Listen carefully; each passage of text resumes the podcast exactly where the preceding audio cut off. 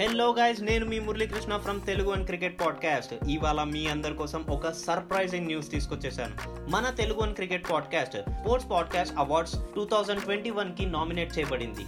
దానికోసం ఒక voting process అనేది ఉంటుందన్నమాట. ఓటింగ్ ప్రాసెస్ ఏంటంటారా? చాలా సింపుల్ అండి. Sports podcast awards dot com అనే వెబ్సైట్కి వెళ్ళండి. రిజిస్టర్ అయ్యాక మీకు టాప్ రైట్ కార్నర్లో ఓట్ నవ్ అనే ఆప్షన్ కనిపిస్తుంది. కేటగిరీస్లో బెస్ట్ క్రికెట్ పాడ్కాస్ట్ మీకు తెలుగు అని క్రికెట్ పాడ్కాస్ట్ కనిపించేస్తుంది. సబ్మిట్ యువర్ ఓట్ అని కనిపిస్తుంది. అది క్లిక్ చేయగానే మీ ఓట్ అనేది క్యాస్ట్ అయిపోతుంది. So please do vote and supporters thank you కథాభిమానులకు నమస్కారం. ఈ వారం మనం వినబోయే కథ ఇచ్చట విడాకులు ఇవ్వబడవు. రచయిత్రి పొత్తూరు విజయలక్ష్మి. పొత్తూరు విజయలక్ష్మి గారు హాస్యరచయిత్రి. హాస్యం రాయడం అంత తేలిక కాదు. హాస్యము వ్యంగ్యము రెండూ కలగలిపి రచనలు చేయడం చాలా కష్టమైన పని. ప్రముఖ కథారచయిత కవన శర్మ గారి మాటల్లో చెప్పాలంటే పొత్తూరి విజయలక్ష్మి గారి రచనలు మనతో మాట్లాడతాయి. ఆవిడిది శబ్దాశ్రయ హాస్యం కాదు. భావప్రధానం నవ్వించే చాతుర్యం ఆవిడికి సహజాభరణాలు. పంతొమ్మిది వందల ఎనభై రెండులో రచనా వ్యాసంగం ప్రారంభించిన పొత్తూరి విజయలక్ష్మి గారు నూట యాభై కథలు ఇరవై నవలలు మూడు సినిమాలు మూడు టీవీ సీరియల్స్ రేడియో నాటికలు రాసిన అనుభవం ఉన్నది. విజయలక్ష్మి గారి హాస్య కథలు చంద్రహారం మా ఇంటి రామాయణం ఆనందమే అందం కథా సంపుటాలు కొంచెం ఇష్టం కొంచెం కష్టం పుస్తకాల్ని ప్రచురించారు. విజయలక్ష్మి గారు మనందరికీ చాలా సుపరిచితమైన శ్రీవారికి ప్రేమలేఖ సినిమాకు కథ అందించారు. ఇవి కాక మరో రెండు నవలలు సినిమాలుగా వచ్చాయి. పొట్టి శ్రీరాములు తెలుగు విశ్వవిద్యాలయం వారి ధర్మనిధి పురస్కారం తురగా కృష్ణమోహన్ రావు స్మారక పురస్కారం శేషారత్నం స్మారక హాస్య కథా పురస్కారాలను అందుకున్నారు. గుంటూరు జిల్లా యాజలి గ్రామంలో జూలై పద్దెనిమిది పంతొమ్మిది వందల యాభై మూడో సంవత్సరంలో జన్మించారు. కథ విందామా? ఇచ్చట విడాకులు ఇవ్వబడు రచయిత్రి పొత్తూరు విజయలక్ష్మి. వినిపిస్తున్నది కొప్పర్తి రాంబాబు ఇండియన్ బ్యాంక్ విశాఖపట్నం. శ్రీనివాసరావు పద్మావతి పక్కపక్క కుర్చీలో కూర్చునున్నారు. ఇద్దరి వదనాలు చాలా అప్రసన్నంగా ఉన్నాయి. ఆవిడ అటు తిరిగి ఈయన తిరిగి ఎడమొహం పెడమొహంగా కూర్చున్నారు. వాళ్ళిద్దరికీ ఎదురుగా కుర్చీలో సుఖాసిండే ఉన్నాడు లాయర్ వరాహమూర్తి. ఆయన వదనం మాత్రం పండువెన్నెలాగా వికసించింది. పరగడుపునే పార్టీ వచ్చింది. ఆ మాత్రం ఆనందం ఉండదా మరి? నిశ్శబ్దంగా ఉన్న గదిలో తుమ్మెద చుంకారంలాగా నెమ్మదిగా వినిపిస్తోంది ఏసీ శబ్దం. బాయ్ తలుపు తెరుచుకుని వచ్చి మూడు కూల్ డ్రింక్ సీసాలు పొందిగ్గా టేబుల్ మీద పెట్టాడు. తీసుకోండి అన్నాడు వరాహమూర్తి. ఎందుకండి ఈ మర్యాదలన్నీ? కించిత్ విసుక్కున్నాడు శ్రీనివాసరావు. త్వరగా మా పని ముగించండి అదే పదివేలు అంది పద్మావతి విసుగ్గా. చిన్నగా నవ్వాడు వరాహమూర్తి. పర్లేదు తీసుకోండి అన్నాడు. వాళ్ళ హడావిడి కంగారు చూస్తుంటే అతనికి చచ్చేంత నవ్వొస్తుంది. కూల్ డ్రింక్లు అందుకున్నారు దంపతులు. మీ పేరు విని ఎంతో ఆశతో వచ్చాను. నాకు అసలే ఈ కోర్టులు లాయర్లు అంటే చిరాకు. పోలీసులకి హాస్పిటళ్ళకి కోర్టులకి దూరంగా ఉండాలని కోరుకునే వాళ్ళలో నేనొకడిని. ఇప్పుడు కూడా నాకు ఇష్టం లేకపోయినా ఇతరుల తెలివి తక్కువ వల్ల ఇక్కడికి రావాల్సి వచ్చింది మీరు ఠకాబీకి వ్యవహారం తేల్చేస్తారని తెలిసి మీ దగ్గరికి పరిగెత్తుకొచ్చాను. మీరు త్వరగా మా వ్యవహారం తేల్చేస్తే అన్నాడు శ్రీనివాసరావు. ఈసారి పెద్దగానే నవ్వేశాడు లాయర్. మీ వాలకం చూస్తుంటే చిత్రంగా ఉంది సార్. ఏదో కొట్టుకు వచ్చి పావు కిలో బెండకాయలు అరకిలో వంకాయలు ఇవి అర్జెంటుగా వెళ్ళాలి అన్నంత తేలిగ్గా మీరు హడావిడి పడిపోయి నన్ను హడావిడి పెట్టేస్తున్నారు. విడాకులంటే అంత తేలిగ్గా వస్తాయా? ఇకపోతే నా గురించి మీరు విన్నది సగం మాత్రం నిజం. పక్కా కేసులైతే ఠకాబికి తేల్చేస్తాను. కొన్ని కేసుల్లో మాత్రం జిడ్డులాగా పట్టుకుంటాను. మీ కేసు ఆ రెండో కోవకి చెందుతుంది. లక్షణంగా పెళ్ళై ఇన్నేళ్ళు కాపురం చేసి పార్వతీ పరమేశ్వర్లాగా ఉన్నారు. మీకెందుకండి విడాకులు? అని అడిగేశాడు. గయ్యమంటూ లేచింది పద్మావతి. అదే అదే నా బుద్ధి తక్కువ. అసలు ఈ మనిషితో ఇన్నాళ్ళు కాపురం చేయడం నా తెలివి తక్కువ. ఈ తెలివితేటలు ఆనాడే ఉంటే పెళ్ళైన మన్నాడే విడాకులు పారేసి ఉండేదాన్ని. నేనైతే ఈ ఘటాన్ని పెళ్ళి చేసుకునేవాడినే కాదు. అయినా మా పెద్దవాళ్ళని అనాలి. సుఖంగా ఒంటరిగా సంపాదించుకుని నా ఇష్టం వచ్చిన రీతిలో ఖర్చు పెట్టుకుంటూ పైలా పచ్చీసుగా ఉన్నవాడిని పట్టుకుని పెళ్ళాం వస్తే నీకు అండగా ఉంటుంది అని పీకి పాకాన పెట్టి పెళ్ళి చేశారు. పెళ్ళి చూపుల్లో గుమ్మటంలా కూర్చుని ఈవిని చూస్తే మరీ గుమ్మడికాయలాగా ఉంది నాకొద్దు అని గునిసిన మంచి వంశం సంప్రదాయం పని పాట వచ్చుంటూ నా మెడకు కట్టారు అన్నాడు శ్రీనివాసరావు. అవునవును అక్కడికేదో నేనేదో ఈయన వరించి పెళ్ళి చేసుకున్నట్టు సన్నగా నాజుగ్గా బూజుకర్లా ఉన్నాడు నాకొద్దు అన్నాను. చేసుకోవే అమ్మడు చక్కగా బూజు దులిపెడతాడు కుర్చీ పీటకి బూజు దులిపే శ్రమైనా తప్పుతుంది అని నచ్చజెప్పి పెళ్ళి చేయించింది మా నాయనమ్మ. ఉక్రోషంగా అంది పద్మావతి. అదే అదే నేను చెప్పొచ్చేది.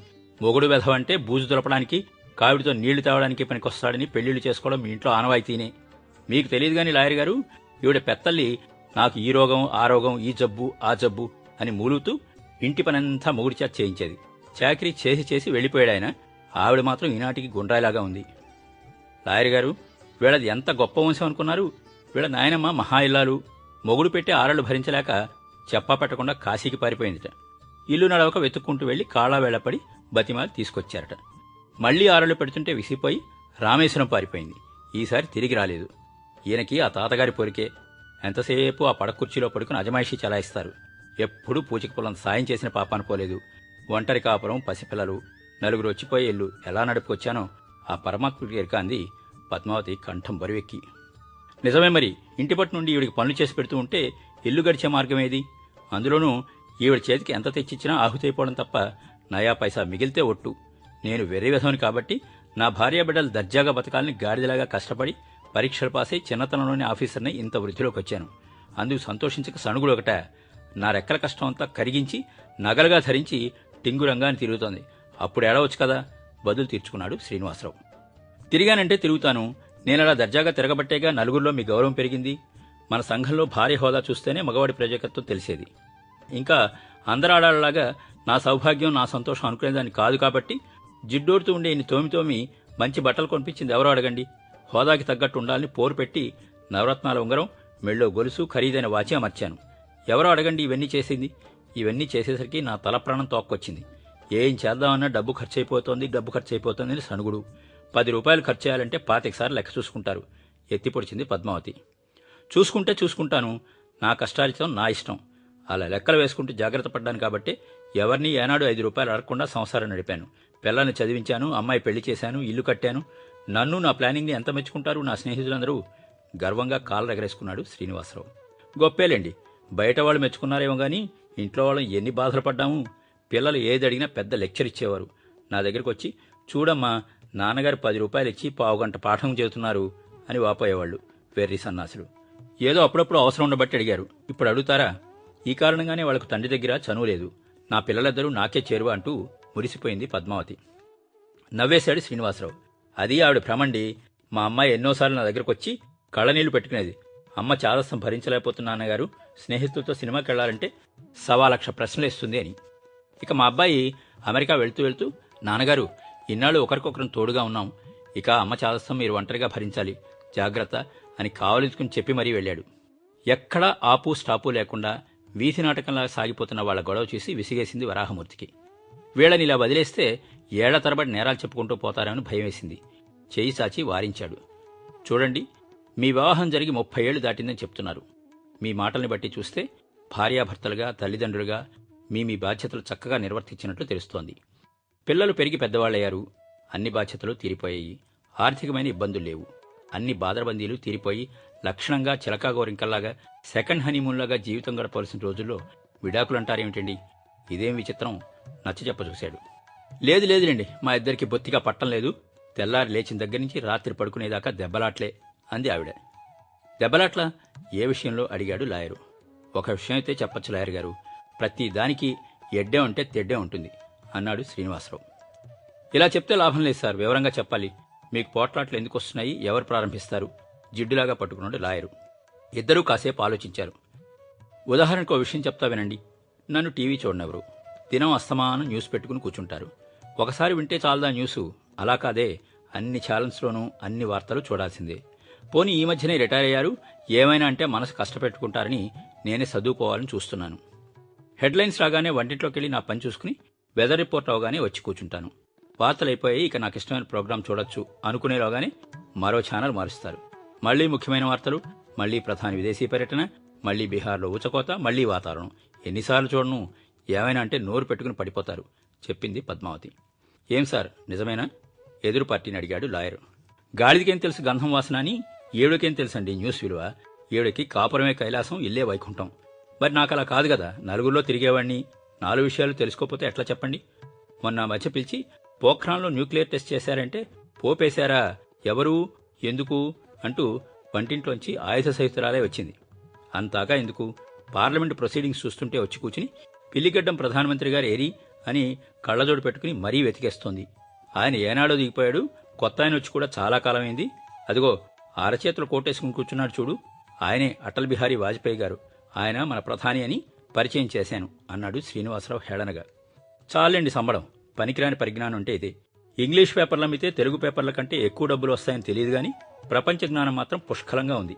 సరే వార్తలు చూసి తన ప్రతిభా పటవాలు పెంచుకుంటారే అనుకుందాం. క్రికెట్ మ్యాచ్ వస్తే నా పాటలు ఆ భగవంతుడికే ఎరిక. మఠం వేసుకుని మంచం మీద కూర్చుంటారు.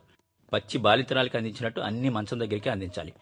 వాళ్ళు గెలిస్తే ఎగిరిగంతులు ఓడితే ఆ పూటల్లా కళ్ళు ముక్కు ఎగబీల్చుకోవడాలు మధ్యలో ఒక అరగంట సీరియల్ చూస్తానంటే ససేమిరా ఒప్పుకోరు. తన గోడు వెళ్ళబోసుకుంది పద్మావతి. పోనీ ఆవిడకి ఇష్టమైన ప్రోగ్రాంలు ఆవిడ చూడనివ్వచ్చు కదండి. ఆవిడ ఏ వంట చేసుకుంటున్న సమయంలోనే వార్తలు చూసేసి ఆ తర్వాత పేపర్ చదువుకుంటూ కూర్చుంటే కావలసినంత ఇన్ఫర్మేషన్.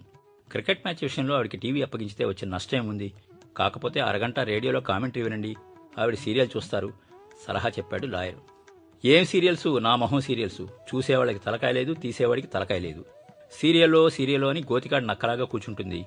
ఇరవై నిమిషాల ప్రకటనలు పది నిమిషాలు ఆ సీరియలు. దానికోసం ఆ చెత్తంతా భరించేసరికి ప్రాణం పోతోంది. ఇకపోతే ఆ వంటల ప్రోగ్రాం కాదు కానీ చావుకొచ్చింది. చెట్టుడిగే కాలంకి కుక్కమూతి పిందులని ఈ వయసులో ఇవి టీవీ చూసి నేర్చుకోవడం ఏమిటి చెప్పండి? ఈవిడిది స్వతహాగా అమృతహస్తం. కళ్ళు మూసుకుని వంట చేసిన అమృతంలాగా ఉంటుంది. ఈ మధ్య కొత్త వంటలు నేర్చుకుని వేపుకు తింటోంది. మొన్నటికి మొన్న వరహాల మూటల్ట ఆ వంటకం చేసింది. అవి తిని నోరంతా కొట్టుకుపోయింది. కిందటి వారం ఆపిల్ పుడ్డింగ్ట. పీకినా రాదమ్మా నా పిండి వంట అన్నట్టుంది అది.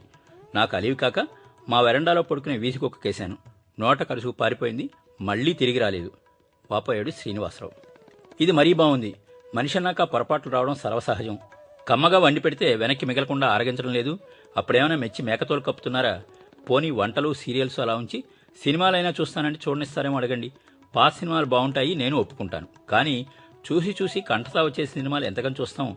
కొత్త సినిమా చూస్తుంటే ఓ సణికి చంపేస్తారు. మండిపడింది ఆవిడ. కాలక్షేపం కోసం ఏ సినిమా అయినా చూడొచ్చు కానీ ఆ పాటలన్నీ ఇంట్లో పాడుతుందే అదే తలనొప్పి వ్యవహారం. ఆ మధ్య నా స్నేహితుడు తన కొడుకును వెంట పెట్టుకుని మా ఇంటికి వచ్చాడు. ఈవిడ పక్క గదిలోంచి అబ్బని తెయ్యని దెబ్బ మోత మోతగా ఉందిరా అబ్బా అంటూ ఒకటే రోదా. ఆ కుర్రాడేమో ఒంటిలాగా మెడ తిప్పి దొంగ చూపులు చూడటం ప్రారంభించాడు.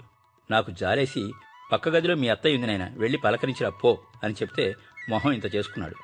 కృష్ణారామ అనుకోవాల్సిన రోజుల్లో ఈవిడికెందుకండి ఈ కుర్రచేష్టలు ఉసూరుమని తలపట్టుకున్నాడు లాయర్ వరాహమూర్తి. మళ్ళీ మొదలైంది సంవాదం. ఇక లాభం లేదు. వీళ్ళకి మాట్లాడే అవకాశం ఇవ్వకుండా తానే మాట్లాడాలి. చూడండి మీ ఇద్దరి మాటలు విన్న తర్వాత నాకు అర్థమైంది ఏమిటి అంటే మీవన్నీ చిన్న చిన్న సమస్యలు. ఇన్నాళ్ళు ఇంట్లో ఒంటరిగా ఆవిడ మాత్రం ఉండేవారు. పగలంతా మీరు మీ వ్యాపకాలతో ఉండేవారు. రిటైర్ అవడంతో కాస్త చిరాగ్గా ఉంది. ఈ మార్పు సమయంలో ఈ కీచులాట్లు సర్వసాధారణమే. ఈ మాత్రానికే విడాకులు అవసరం లేదు. కోటితో పోయేదానికి గొడ్డలెందుకు? నచ్చజెప్ప చూశాడు. ఆహాహా అది కాదండి అంటూ ముక్తకంఠంతో అరిచి వారిద్దరినీ వారించాడు. నా దగ్గరకు వచ్చారు కాబట్టి నా సలహా పాటించుకోండి ఈ పరిస్థితిలో నేనే కాదు మరే లాయరైనా ఇదే సలహా చెప్తాడు. మీకు ఆర్థికంగా ఇబ్బంది లేదు కాబట్టి ఇంకో టీవీ కొనుక్కోండి. దాంతో సగం సమస్య పరిష్కారం అవుతుంది. పరస్పరం మాట్లాడుకోవడం మానేయండి. అవసరం అయితే నాలుగు మాటలు మాట్లాడుకోండి. రెండు గదులున్నాయి కదా మీ ఇంట్లో? ఎవరి సామాన్లు వాడు సర్దుకుని చెరో గదిలో ఉండండి. మీరు మామూలుగా వంట చేసి టేబుల్ మీద పెట్టేయండి. ఇద్దరు విడివిడిగానే భోజనం చేయండి. బజారు పనులు గట్రా ఆయన చేయనివ్వండి. మాట్లాడనవద్దు పోట్లాడనవద్దు. ఇట్లా ఒక ఆరు నెలలు గడిపి తర్వాత మళ్ళీ నా దగ్గరికి రండి. అప్పుడు సీరియస్గా ఆలోచించి అవసరం అయితే తప్పకుండా విడాకులు ఇప్పిస్తాను అన్నాడు కాస్త గంభీరంగా లాయర్ వరాహమూర్తి. సనుక్కుంటూనే దంపతులిద్దరూ వెళ్ళిపోయారు. వాళ్ళు వెళ్ళిపోయాక తనివి తీర నవ్వుకున్నాడు లాయరు. లోపలికెళ్ళి భార్యకి చెప్పాడు. అంతా విని అయ్యో నన్ను పిలిస్తే నేను వచ్చి ఆనందించి ఉండేదాన్ని కదా అంది ఆవిడ. ఈసారి వస్తారుగా అప్పుడు పిలుస్తానులే అని హామీ ఇచ్చాడు లాయర్. ఆరు నెలలు గడిచిపోయాయి. ఆవేళ ఆదివారం వరాహమూర్తి ఇంట్లోనే ఉన్నాడు. అక్కడెక్కడో బట్టలు సెకండ్ సేల్స్ పెట్టారు. పదండి వెళ్దాం అని భార్య పోరు పెట్టడంతో భార్య సమేతంగా బయలుదేరాడు. అక్కడికి వెళ్ళాక చూడు లోపల రష్గా ఉంది నాకు చిరాగ్గా ఉంటుంది నువ్వు వెళ్ళిరా నేను ఇక్కడే వెయిట్ చేస్తాను అన్నాడు. అదేంటి ఇంతదాకా వచ్చి లోపలికి రారా సెలక్షన్ సాయం చెదురుగాని రండి అంది ఆవిడ. సమాధానం చెప్పబోతూ పరిచిత కంఠాలు వినిపించడంతో అటు చూశాడు. వాళ్ళే. ఇదిగో ఆ వేళ నేను చెప్పలేదు వీళ్ళే అంటూ దగ్గరికెళ్ళి పలకరించి నమస్కారం పెట్టాడు. ఈయన చూడగానే మీరా మహానుభావ నూరేళ్ళ ఆయుష్ మీ గురించి అనుకుంటున్నాను. మీరు పెట్టిన ఆరు నెలల గడువు అయిపోయింది. ఇవాళ రేపో రావాలి మీ దగ్గరకు అనుకుంటున్నాం. మీరే కనిపించారు. ఎప్పుడు రమ్మంటారు విడాకుల కోసం? అన్నాడు శ్రీనివాసరావు. ఉసూరుమన్నాడు వరాహమూర్తి. అయితే సమస్య పరిష్కారం అవ్వలేదన్నమాట. మిమ్మల్ని మాట్లాడుకోకుండా విడివిడిగా ఉండమన్నాను కదా? ఏమైంది? అడిగాడు. ఏమవుతుంది ఎత్తుభారం? వెనకటికి ఎవడో దొంగ కొబ్బరి చెట్టు ఎక్కి దెక్కుండా ఉండాలని చెట్టు మొదలకి మడిబట్ట కట్టాట. అలా ఉంది. మాట్లాడకపోతే ఎలా జరుగుతుంది చెప్పండి. చీటికి మటికి ఇదిగో ఎక్కడున్నావు? అంటూ కేకలు పెట్టడం మించి ఏనాడైనా తన పని తాను చేసుకున్నాడా? మాట్లాడడం మానేసేసరికి నానా కంగాళి అయిపోయింది. ఒళ్ళు తుడుచుకునే తువ్వాలు కనిపించక లుంగితోనే ఒళ్ళు తుడుచుకుని మరో లుంగి కనిపించక ప్యాంటుతోనే తిరిగారు ఒక రోజంతా. కాఫీ తాగాలనిపించిందిట. నన్ను అడగడానికి అహమడ్డొచ్చి తానే కాఫీ కలుపుకోవాలనుకున్నారట.